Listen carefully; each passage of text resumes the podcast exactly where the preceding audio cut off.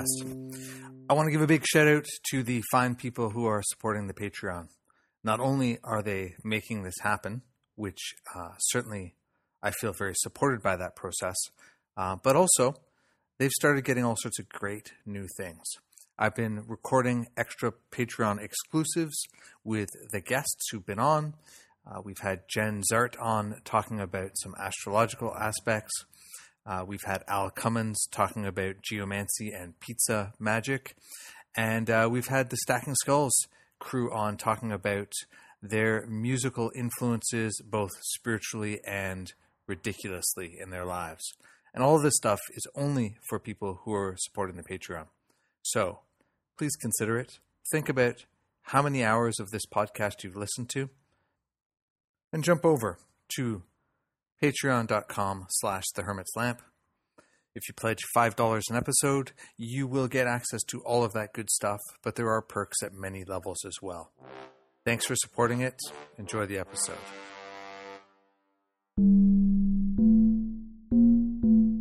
Welcome to another installment of the Hermit's Lamp podcast. I'm here today with Aidan Wachter, and uh, you know, I, I feel like Aidan's a person who needs no introduction, but uh, in case this is the first time uh, you've run across him, let me say uh, Aidan's been on before by himself.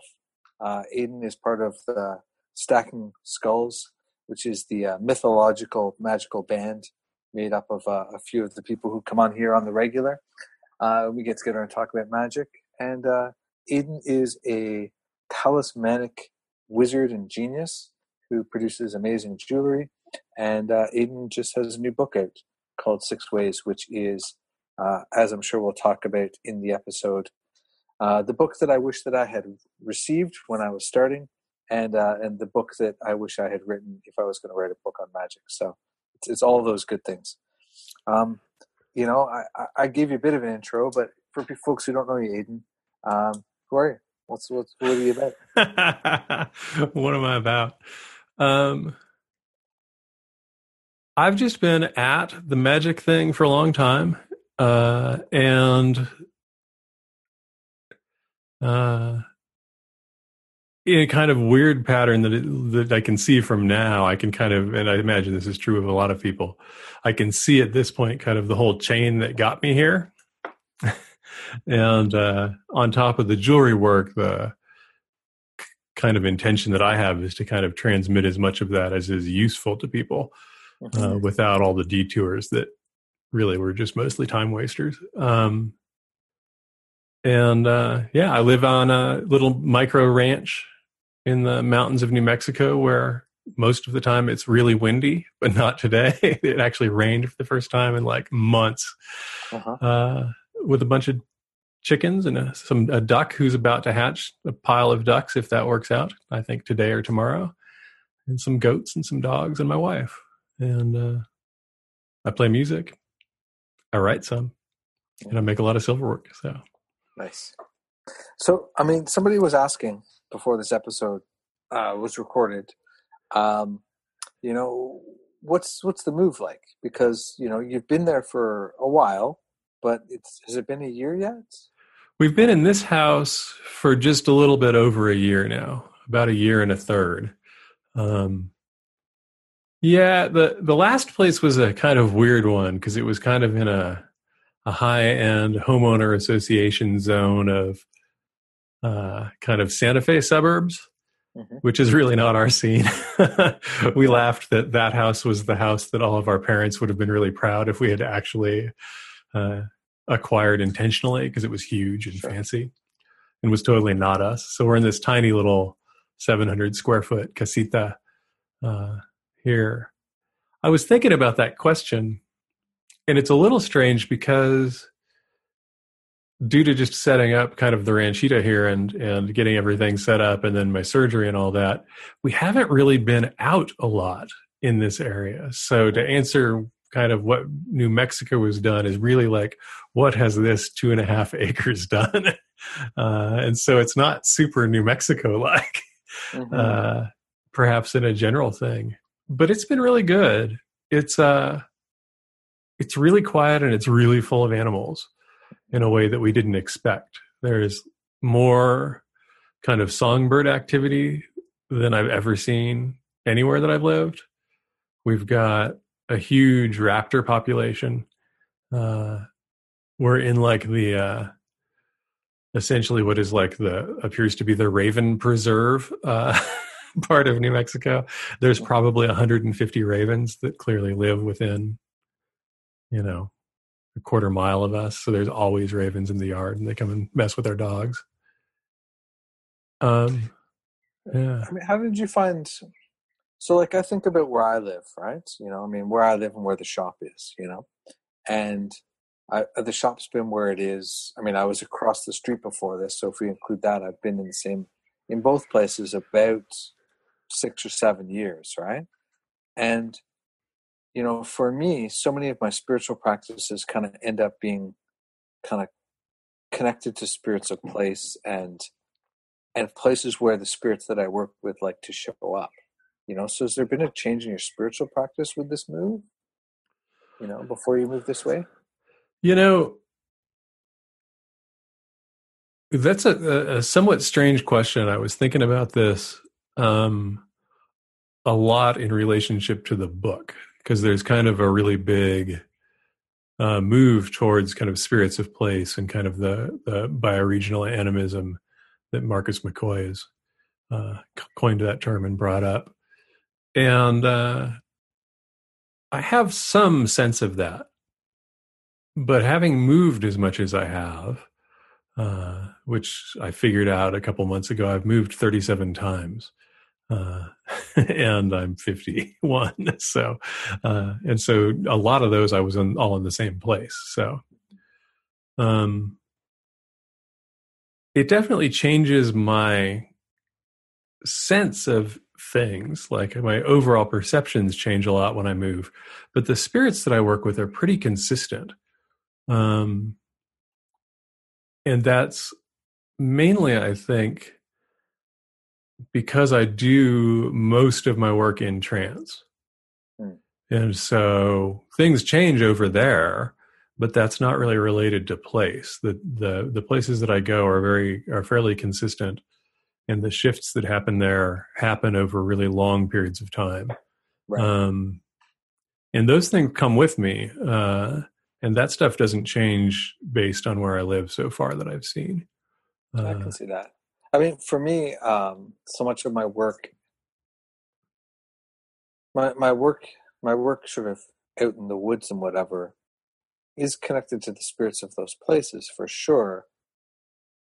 But it's but it's also as often as not connected to, like, you know, I can go find a willow tree anywhere. I mean, you know, in the greater sense of, of Toronto and the surrounding areas and many other places. And once I'm hanging out with the willow tree, I can do willow tree stuff, you know? Right. So, like, it tends to be more uh, tied to feature and tied to uh, species of plants or things like that than it tends to be. Um, you know, like I want to go find somewhere really swampy. I want to go, you know, I like, I, I love the, me and the red-winged blackbirds have a thing, and, you know, so I need somewhere that's marshy and they're going to be there then. But, you, you know, the places that I tend to go tend to be predominantly because they are the most convenient from where I'm living or working. Right. Versus, versus explicitly tied to the land. Right. So, yeah, so but- I can see. The, and, and then the, I, yeah, and I kind of get that with the animals. So for me, like, the ravens have always been a big deal for me anyway. Um, mm-hmm. And so that's a, a presence here. Um, and we are, we have lured in an insane rabbit population that is basically merging with our chicken flock now. Uh, and that you'll look out and they're all hanging out at the feeders, or they'll be sharing the waterers, and uh, and I have a thing with the rabbits too, so they're kind of my underworld creature. Nice. Um, and then the other thing that's that did happen here is, uh, and I have I have to go back. I haven't spent enough time there. Is, you know, there's this really ancient Guadalupe shrine here. Mm. Uh, that's I don't know when that. I mean, it's it's it's old. I, I want to say it's. You know, it's more than three hundred years old, I think. Um, uh, And like that place is one of the most intense power spots I've ever been in. Uh, like that's been continuous use for hundreds of years. Um, and that's, yeah, that's an amazing place. That was, I mean, I know that that changed some of that. That certainly affected me was spending a few hours in there. Uh, there's another church that's dedicated to Saint Michael, but I haven't been up there yet. Those are both in Santa Fe. Um, and, uh, But yeah, I mean, it, New Mexico is really interesting because it's such a different place than anywhere I've I've ever lived, uh, and especially kind of down where we are, which is really rural. We're not in, mm-hmm. you know, we're not in anything like hoity-toity. Uh, we ha- we have a we have a Walmart, a gas station, and three or four feed stores. Uh, right. You know, we're that we live in the neighborhood where you see, you know, somebody's escaped horse running down the road. Uh, with, right. People chasing it. That's uh, so it's uh, I love the spaciousness and the uh, the open. It it's it, it does remind me a lot of Tennessee where we were, except that I'm not as wrecked by allergies as I was in Tennessee. Uh, and so that that openness definitely is really helpful. The yeah. clear sky is basically all the time is really helpful for me. So since since you last since you were last on the podcast. Because you know, mm-hmm. you're on, the the Stacking Skulls crew is on end of January, early February. You have this book that came out, and I don't usually do book episodes because I think that they're not that exciting. Totally, but your book has been super fascinating to me um, because I because I think that it represents such a grounded introduction mm-hmm. to magic, and such a grounded introduction that is not. Uh, not not invested in making you believe something. Mm-hmm. Because so many books are, you know, they're like, sign up for the Golden Dawn, and we'll give you the special apron, and you'll you'll be a believer. Or sign up for this, or sign up for that, or you know what, like, you know, and not that there's anything wrong with having a belief system or or expressing that belief system, but I feel like your work is sort of devoid of that in in an overt way that I think is really fascinating. Yeah, I think that it was really interesting to me, and and, and I'm glad that that comes through because that was certainly the intent. Um, that when the book started, when the book kicked up, and it kicked up really fast. Uh, the framework it was took about two weeks to write, and then it just took me another two years to finish, basically. Um, uh, anytime I would try and go even vaguely into let's talk about how you should do something, like I would just get kicked by the allies. We're like, that is not why we want you to do this. Like, do what you would do. Mm-hmm. And um, there wasn't a lot of that to begin with, but it really did get weeded out pretty aggressively. Um, 'cause I don't think it's generally relevant to the practice of magic. Uh, I talk about the general and the specific in the book in a few places. And I don't go incredibly deep into it, but that's kind of my take, is we tend to get lost in the specific in a lot of our conversations or books or whatever about magic, um, which is great for the people that are, are doing the exact same kind of work. But it makes it kind of difficult for somebody that's not, that, that doesn't, that they don't really fit that mold, to figure out what parts you can use and what mm-hmm. parts are really important. If it's really important that I know all these names or all these correspondences or all of these, uh, or that I work with these specific gods, does that mean that I can't do this work? Mm-hmm. Uh, and I was definitely looking to counter that.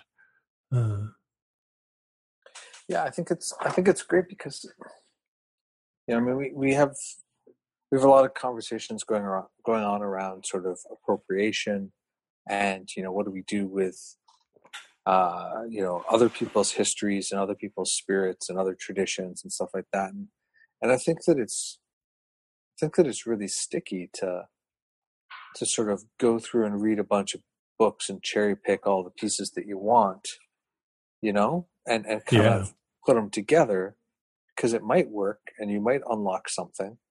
Or you might end up with a lot of trouble, or you might be fooling yourself, or you might just rub all those spirits the wrong way. And it's really uh, kind of arrogant of us as humans to sort of think that we can understand all of that in a way that kind of goes beyond that, you know? Totally. And, and I say that, and I say that as a person who, who at points in my past has been arrogant in those ways, you know? Mm-hmm. And, Me and, too. And several things have been like, huh, that would have been way better had I not done that thing, or if I'd done that way, or whatever, right? You know? Right. Yeah. Well, and I think too, I think that there's a big part in there, which is, you know, kind of, I, I, I keep blasting out this thing from Ido Portal, who's kind of a crazy movement guy with a capoeira background, but has gone all over the place, uh, where he talks about that there's a point where information becomes too much and it's no longer helpful. Uh, and he means that in a developmental sense, like learning more data, more or less, more systems, more theories, at some point actually stops helping you. Uh, yeah. And it kind of turns on you. Uh, and so I think that that was a present thought in the book too, is like, what's, how much can I give you?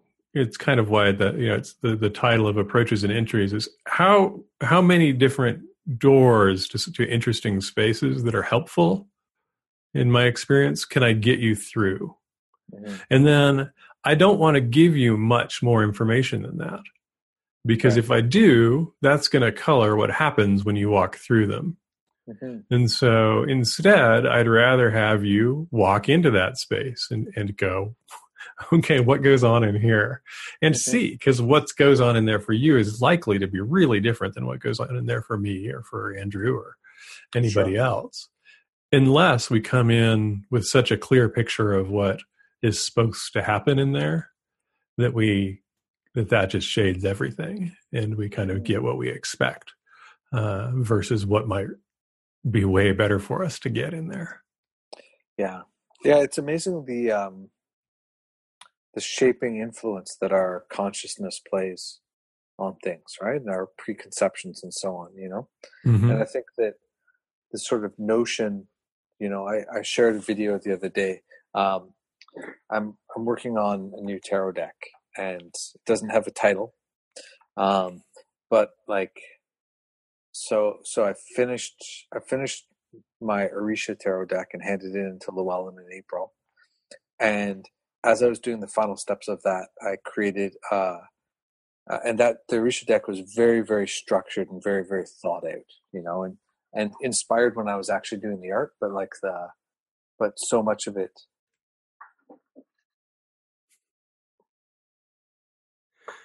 Sorry for that brief interruption. Um, uh, uh, and then I created this sort of surrealist, very dream-inspired black and white deck.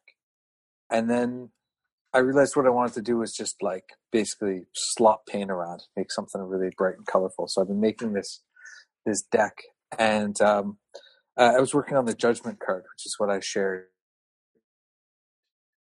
recently. Mm-hmm. And as I was sort of like working on it and sort of allowing something to emerge, I was like, why, why do we have to see the angel? Why, why do we even think the angel looks like us? Why why is the angel anything other than like light and motion, you know? And right. sound, right? You know, and, and, and I think that we have so many notions about they, they look this way, they look that way, they, you know, have this shape or that shape. And, and yet, in my experience, it's not true. And my experience is that they, they are so utterly other that we that we create that layer on top of them so we can interface with it, but even that's not required, you know? Right. Well, it's funny. I, I have this very, if we were to talk image, I have a there's a, a an entity that I visit in a southern place that's this fire spirit, and it's kind of like a a traditional, I would think, positive view of Lucifer as the look. This very fiery. Mm-hmm. Bright, intense being, um, very masculine, uh, and uh, for the last I don't know five months, half the time if I go into that space, he looks like that, and half the time he looks like Gary Newman's daughter Persia, who's like this twelve-year-old blonde girl that's in his, if you go and watch the My Name is Ruin video by Gary Newman, she's the girl in there. And uh, so obviously this came from me. There's no reason that this thing has watched this video. um, and it clearly just kind of grabbed that image as something that it liked to present as. Or I just overlaid that image that somehow there's energies there. It doesn't really matter, but it was really helpful in some ways, I think, to just realize, like, yeah, this is this is the this is my avatar uh, in in, uh, in the old R P Gs or whatever, right? I, mm-hmm. I have got like my little image, and that's what we're generally interacting with. Um, I deal with a, a number of spirits that change all the time. And like, there's just, it's either like there's something in the eyes, or if they speak, I know, or sometimes there's just a vibe that they give off, but that they've never been the same thing twice. And if I'd come in thinking, oh, this is an angel that has wings or whatever, I may not have been able to see all of these different aspects. Uh, and I'm not sure whether those aspects are more important just as to my own self or to them or whatever, but it does leave it really, it leaves it, it kind of keeps you from instilling, at least it keeps me from instilling dogma about it. Mm-hmm. Whereas if I said, you're going to walk into this space and you're going to meet this, you know, fiery being who's a slender man, six feet tall, well muscled, right? The kind of standard shit you see in the mm-hmm. uh, old stuff. And you walk in and like, no, you see this twelve year old girl in a kind of ratty shift with, you know, so white painted cross on her forehead. Do you not realize that that's the thing that you're supposed to be? Probably, right? Because that's not what it looks like. So how do you how do you how do you verify, or do you verify who you're talking to then? Well, I'm a little weird on that sense from what I understand talking to people. Almost nothing that I work with has a name. Mm-hmm. Um, and the few times I've tried to get names out of most of them, they don't give them to me. They'll either give me a title, mm-hmm. which they're really clear is a title, um, or they just like make something up. Uh, um, call me Steve. Yeah, call me Steve. Totally. Uh, I just look for how useful what I'm getting from them is. And then over time, is it consistent with them? Right. Uh, so... There's a, a being that I think I've mentioned before when we we're talking that I work with called, that's called the, the night that I call the Night Mother. Um, and she's always functioning the same with me. Mm. Uh, but again, some of the kind of allies that I've met through her are also ho- what I kind of refer to as collective or hive beings. And we've talked about that before. So I'm not certain that she's not, you know, uh, kind of again an avatar to a collective. She doesn't right. feel that way. She feels very solid, and, and there's links to a lot of different deities that I could say this is, mm-hmm. you know, on the continuum with uh, with these other kind of particular goddess figures. Um, I think I think that's actually a really interesting point. If you don't mind me segueing here for a second. Yeah, go something. ahead. You know, there's there's always this question that I run into, right? Because um, And, and and let me start by saying, hey, I, I, whatever people do is whatever people do. Like, you know, ne- neither I don't think either of us are here to to to neither judge nor claim to know the, the ultimate truth, right? Oh, hell no. um, but like, there's this, but there's this sort of um, point of tension that happens because I practice a traditional religious practice, and because I have such a background in magic and chaos magic and other traditions like that, and because I still practice spirit-based magic and stuff mostly mostly around my business and around my clients, you know, and for my clients, um but you know, like, people have these experiences where they where they say, you know, all of these, this Orisha spoke to me, or I saw this spirit or whatever, right? And I think that there's this openness in your approach, which I really think is super smart, which is to sort of say, yeah, it's a spirit from like that collection, or from that like direction, or from those kinds of things, right? Mm-hmm. Um, as opposed to sort of leaping to this sort of assumption that, you know, Zeus himself strode out from Olympus, wherever that might be, and came to see you. And maybe it was Zeus. Maybe it was a Zeus-like thing. Maybe it was a a spirit related energetically to that, you know, um, you know, and, and because so many people have interactions with these different spirits, and yet, um, and, and yet, you know, certainly from a traditional point of view, um, the, the belief is that, that they are not those spirits themselves, that those, that the Orishas themselves, uh, only, only, uh, generally speak through their priestcraft, you know? Right. So then what's going on with all these other people who are having some kinds of experiences, especially where those experiences carry truth or carry through in some way, right? Right. And I think with this idea that there are, you know, there are certain spirits or deities or whatever we want to call them, and then there are kind of like when we go read the the Goetia and stuff, you know? there's, there's this person, and then they got three hundred governors, and they got twenty-six servants, and they got, you know, this, that, and whatever, right? Right. And to, to think that we've gotten so cleanly and clearly to the top of the to the top of that order, you know, is somewhat presumptuous, especially in the absence of um, clearly definable magical process to get there. You know, right? Like if you're going to call Belial, well, there are documents and there are ways to go about it, and there. You know, and, and then that seems way more likely. But to think that Belial's out just strolling around and bumps into you on the street and wants to have a conversation with you, maybe not so much, but maybe a spirit from that crew, you know? Or do you disagree with me? What do you no, think? I actually do. And I mean, that's that's where I kind of, that whole think is what led me into the kind of what I refer to in the book as biological animism at one point. Mm-hmm. Is so I go, no, like I've got, you know, I'm made of these an ungodly number of different types of cells and different structures. Yeah. And a lot of them do basically the same thing, right? So all my motor neurons are doing the same thing. They're doing it in different parts of my body, and they're connected to different uh, structures. So when they do that same thing, different things happen, right? But so I began thinking about the entities that I was kind of interacting with in that sense, like, you know, again, this is will will probably not be comfortable for some folks, but if we kind of view that the crossroads is this extensively spread thing, whether we if especially if we add in all the structures that are like it, so if we look at the tree, if we look at uh, the center posts in some religions and some forms of uh, shamanism. And if we say all these things are crossroads, like they're kind of cognates of that, right? Yeah. Um, they serve a similar function, right? And so it makes sense to me that all of those beings that we find wed to that idea in all of these different cultures are probably of a type to some degree.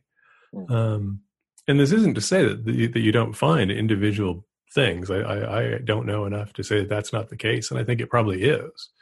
Uh, I'm not saying they're all the same, which is one of the things that you get in uh, some arguments, which is not the one that I make at all. But um, like I know that my work is highly connected to that space, mm. uh, and I if I look at the kind of spirits that I operate with, a lot of them operate within that function. Uh, and they do show as very different. Um, but yeah, it's like there's a thing that I interact with that is very Woden-like. But yeah, I don't know that that's Woden. Uh, and, uh, you know, uh, I had a really interesting uh, experience in trance a couple of years ago in relationship to that specific thing. And the another being that I dealt with told me to go find a Woden mm. uh, and ask my question to the Woden that I found. And I kind of asked for clarity on that, and they were just like really clear about it. Like, yeah. you just you don't so worry about it. Go find one. Anyway. If you go find one, they all do the same thing, more or less, was the idea. Right. Well, any of them will be able to help you out.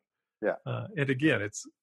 It depends on what you come with. I don't. I didn't come with something that said this is one deity that is mm-hmm. uh, one hundred percent discrete from all other beings, uh, and therefore, you know, it's a there's a lot of silversmiths. There's a lot of magicians. There's sure. a lot of, and it's not necessarily that you're always going to need that one in specific to help you. And, uh, and it's not like all magicians are the same category either, right? Like, right. You know, yeah. Yeah. You know, but yeah, there's a certain point where something, someone's going to say, yeah, you should go talk to a, a Goetic magician, or you should go talk to someone that uh, works with the Orishas, because uh, they'll get, they'll be able to help you the best in this particular situation. Yeah, uh, you know, to me that just seems pragmatic, and, and in my experience, it's been consistent. I don't know that it's the truth or anything like that, but it's been consistent. Yeah. Who knows what that is, right? I'm going to leave that for another time. Yep, absolutely. So uh, one, one of the questions, though, as soon as we're talking about going and visit spirits, right? Um, one, someone on one of the commented on one of the Facebook posts about this podcast that they were curious about how they could deepen their trance, you know? Mm-hmm. And how, how do you how do you get deeper, you know? And I think that really that's part of the whole spectrum of, like, how do you get there faster? How do you get there easier? How do you go further? How do you stay there longer? Like, right. What, what, what, what kind of what kind of advice do you have for people trying this out? So, I only can really speak to my own experience, and that I've helped a few people with this thing. I'm not. Mm-hmm. I've done a little bit of teaching, but not a lot. So I don't have a vast body of students or something that I can say this always works. Um, so I have no idea if this always works. It might. Um, the two things that, or the first thing I would say, has to do with the speed issue, and, and that is to slow down. And that doesn't mean not to try and get deeper now, but as you go in, slow the whole process down. Um, so like at the point that you get relaxed enough to go in, uh, through whatever kind of induction you use, do that for a longer period of time and to see if that will settle you further out. So, Uh, for me, I do almost all of my trance work flat on my back, and I mention it in the the uh, the book. But one of the things that I find really helps is I lay pillows over my body, and that that weight kind of holding me down seems to do something to help me separate more from my body sensations. I don't have. It keeps me from wanting to kind of wiggle my toes and do stuff like that. I, I, it's not like I'm always buried or anything, but that definitely has helped. And so slowing that process of getting in, to me, is always a good thing. And then once you get in, to really do what you can to kind of intensify the sensoria of whatever it is you're getting. And this may be visual. It may not be visual. I have both visual and non-visual stuff that goes on this way. And so we'll just assume that this is a visual thing, that you've got it to the place where you actually can get it, a sense of things. And for me, this is not all, I, I always, I never know how to describe it, but it's like vision.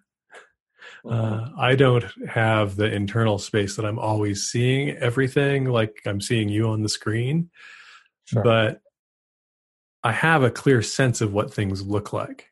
And I don't know if that makes sense to anybody that's not been there, but well, I find for me personally, um, I find that I was pursuing that sight piece a lot mm-hmm. a long time ago, and and and got quite far with it. And to be honest, now I've largely abandoned it. Right. Like I'm like, man, it's it's so much work to get to that place. I could actually, I realized at some point that I could just kind of know instead. And I yeah. like that a lot better because I'm like, I just kind of know. And if I need visual information, I can receive it as sort of a blending of sight and knowing. Um, but it means, especially because like I'm doing a lot of this work, sort of sitting with clients and doing readings and sliding in and out of these spaces, it's so much more convenient just to like know things and just be able to articulate them. Right. And like have to get to that place where I'm like, you know, sitting, looking at the thing and, and so on. And not that that's not interesting, but yeah, it just seems less helpful to me over time. And so the thing that I found, which is, and I totally agree with that, and the thing that I found that is helpful is that it's totally okay. This is one of the places where the kind of fake it till you make it actually works in magic. Yeah. Which is, and I talk about it in the book, is kind of talk to yourself about what you would see. Mm-hmm. And part of what happens, I think, when we do this for people that aren't kind of super visual in that space, and I am not super visual in that space, And what it did for me was it began to kind of break that need to see everything right in Technicolor, because mm-hmm. it's like I was proceeding anyway, so whatever part of me was resisting getting what visual information I do get kind of yeah. gave up. Um, and so to me, once I get, if you get into a space, play with what's in that space rather than necessarily going, I want contact. So for me, uh, the majority of my work I do in the West, in the West where I go is very moist, mm-hmm. It's a little bit of fog, but it's not foggy, but it's more like the, you know, you see the wisps of fog through the trees in the forest sometimes kind of thing. And I try to, if I'm not kind of getting the, the feeling that I'm in super well, I'll start trying to get a little more about whatever. So if I notice mm-hmm. that there's water running, what does that feel like? What is that? What is that? What does my sensation on my skin feel like? Uh, do I want, am I cold? Am I, yeah. uh, am I warm? Uh, can I hear the water? Is the water like drippy? Uh, mm-hmm. uh, can I find water that I could drink? Mm-hmm. Uh, which is, you know, if you're talking to the fairies, this is not recommended, but I'm always all for drinking the water when I can in the other world. Um, but, uh, and that type of process is the thing that's really worked well for me. Uh, and it kind of syncs up to kind of the main theme in the book, I think, which is kind of, yeah, go as deep as you can with wherever you are rather than trying to add more to it mm-hmm. and see what happens. Um, yeah. For me, I did, the, I used to do this process a lot, which I still sometimes do. Um, which is I would sort of, as I start sliding into trance, I would start picturing myself on this path into the woods, right? Right. And and as I was walking, I would sort of focus on the idea of walking the path in the woods until I could hear crunching of the gravel on the path under my feet. Right. And then I would pick up a set number of stones and drop them back and hear them dropping back. And then after I'd accomplished that, then I would put my hand on the tree and feel the bark and what that felt like. And then at that point, I would turn and see that I was at the end of the path and it was opening up into wherever I was going, which was usually the same place.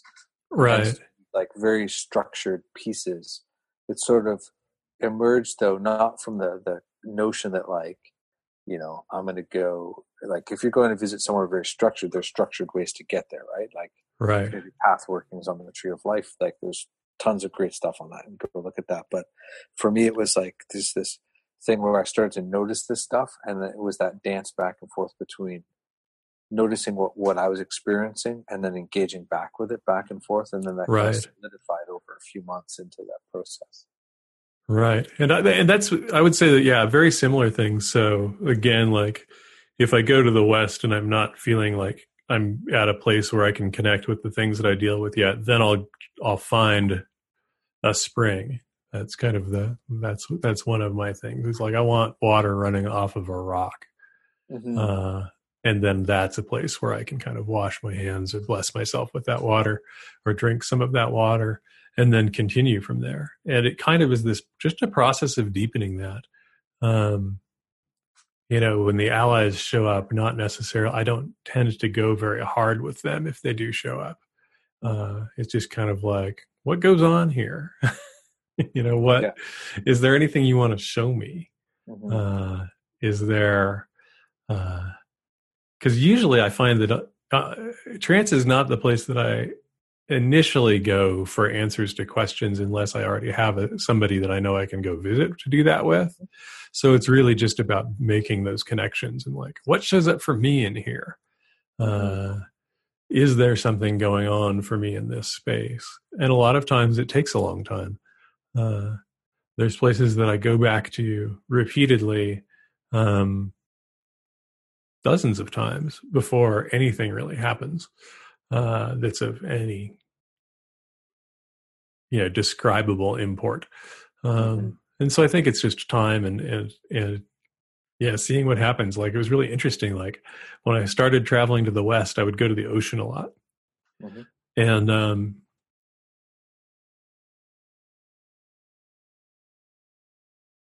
for the last five years, there has been nothing for me to do with the ocean. You know? So I kind of don't go there. If I yeah. get called there, and which happens, I've, that's happened a couple of times. But in general, like, this is kind of boring. Uh, this is not my place. Where there's uh, there's other spaces that are are far more interesting, and where I actually have work to do, and that's where the allies are generally waiting for me. Uh, and again, I think it's probably different for everybody. I mean, I, I go to very few places, uh, but I go to those places very frequently. Uh, and kind of the same thing on the entity front or deity front. I work with very few, but I tend to work with them as much as I can to do the work that I want. Uh, like the idea of having seventy-two spirits or something to work with is like, why? Uh, yeah. You know, what's the... what, what would I do with that? That's more friends than I have by a long what? shot. I don't know what to do with all of them. yeah. yeah, I think that's... I think that's um... You know, people people ask me, like, uh, you know, what, what deck is the best or what, you know, whatever. Like, and I mean, I have one deck. I read with it. I have three unopened copies in a drawer because it's out of print. And if if it doesn't come back in print, I don't want to be sad down the road that I can't replace it, you know? And mm-hmm. like, and and before I worked with this deck, which has been the last number of years, you know, at some point I, I worked with another deck for like the better part of, I don't know, somewhere between fifteen and twenty years exclusively. And, and I think that there's something that there, there are different things that come, right. But coming, there's something that comes out of, so, you know, you talk about devotion, right. You know, and sort of being devoted to a deck or to something particular. I think it brings about a different quality of change than, you know, than having seventy-two friends or seventy-two decks or whatever. And I don't know that either is bad, but sometimes I don't understand what's on the other side of that equation because it's so far from my journey with things, right? That, that I don't know what to do with it, you know? No. And I, I totally think that there's, there's, I don't, I know folks that work extensively with, you know, whether it's Goetia or Enochian or, uh, all sorts of different systems that are incredibly involved, and, and, and it appears to work well for them. So it's not, I have no issue with it, but for me, that's definitely not my approach. Um, you know, it's like, I kind of covet another guitar, but I've got two acoustics and one electric, and I don't really need one, uh, to do what I do. And so it's kind of like that just hangs out on the back burner, and I like to shop for them, but I don't like actually to pull the trigger for them. Right. Uh, and same as you, even though I read with cards very limited, you know, uh, I recently found one deck that reads really beautifully for me, and I have four copies of it because uh-huh. it That's was fun. going it was going out of print. Um, I use the what is this guy? It's this guy. It's the uh, Arcana deck from Dead on Paper. Okay. It's a playing card tarot deck. Mm-hmm. So it's You know, it's poker sized, but it has the full trumps. Uh, and court cards are all fully arted up, but all of the suit cards are uh, playing cards. Nice. Uh, and it's, it reads really well for me. That's yeah, I, got, I, I bought it. I got two of them, started reading with it, and was like, oh, hell, these are about to go out of print, and had to track down two more just in case. Mm-hmm. So that's awesome. So when you're, one of the other things we were talking about, I mean, we've been talking a lot about trance stuff, right? But I mean, one of the other things that we, that certainly is in your book, right? And certainly, you know, I know it's part of your practice is also this process of like doing work, right? Right. Do you, do you do your work when you're in trance? Do you do your work elsewhere? um,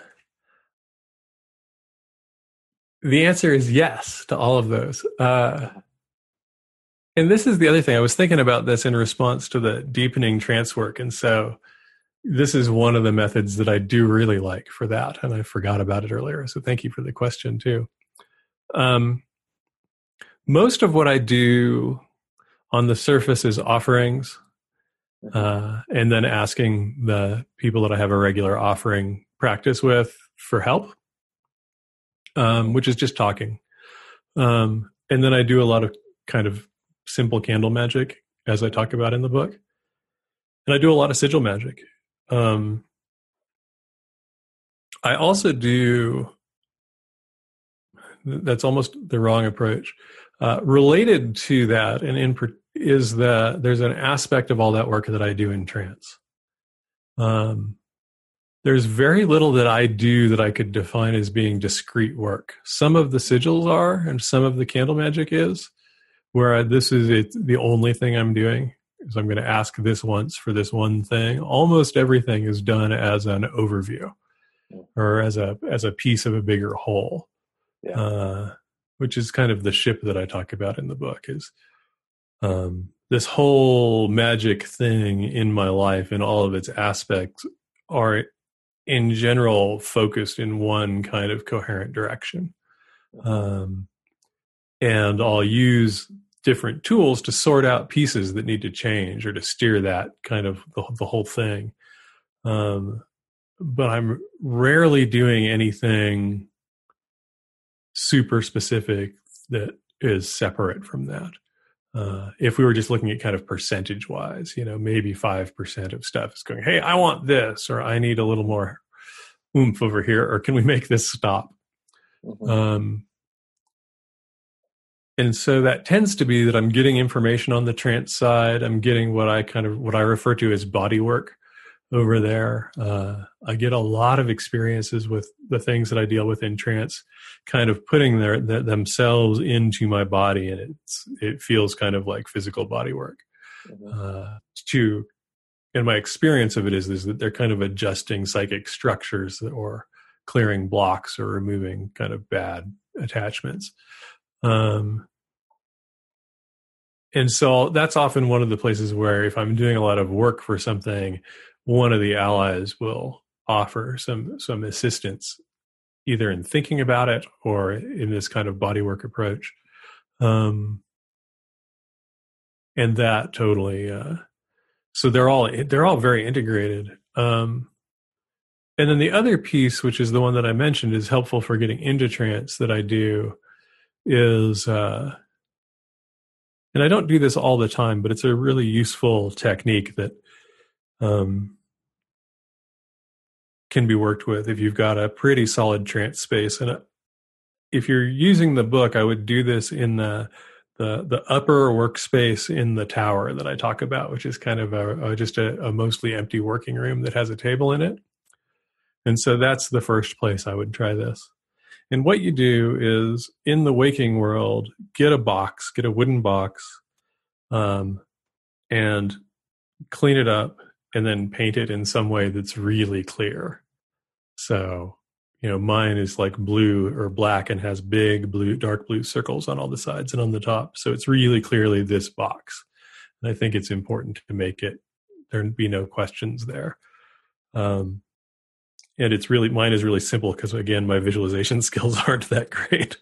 Um, and what I will do sometimes is, if I know I need a little different angle of work, is I'll put the components for that work, I'll do whatever kind of ritual or spell work I'm going to do, and then all of those pieces go into the box.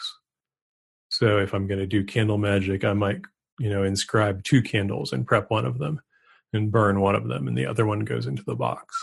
Uh, and if there's a sigil that goes with it, that goes into the box. Or if there is a talisman that goes with it, that goes into the box, or a crystal or something like that.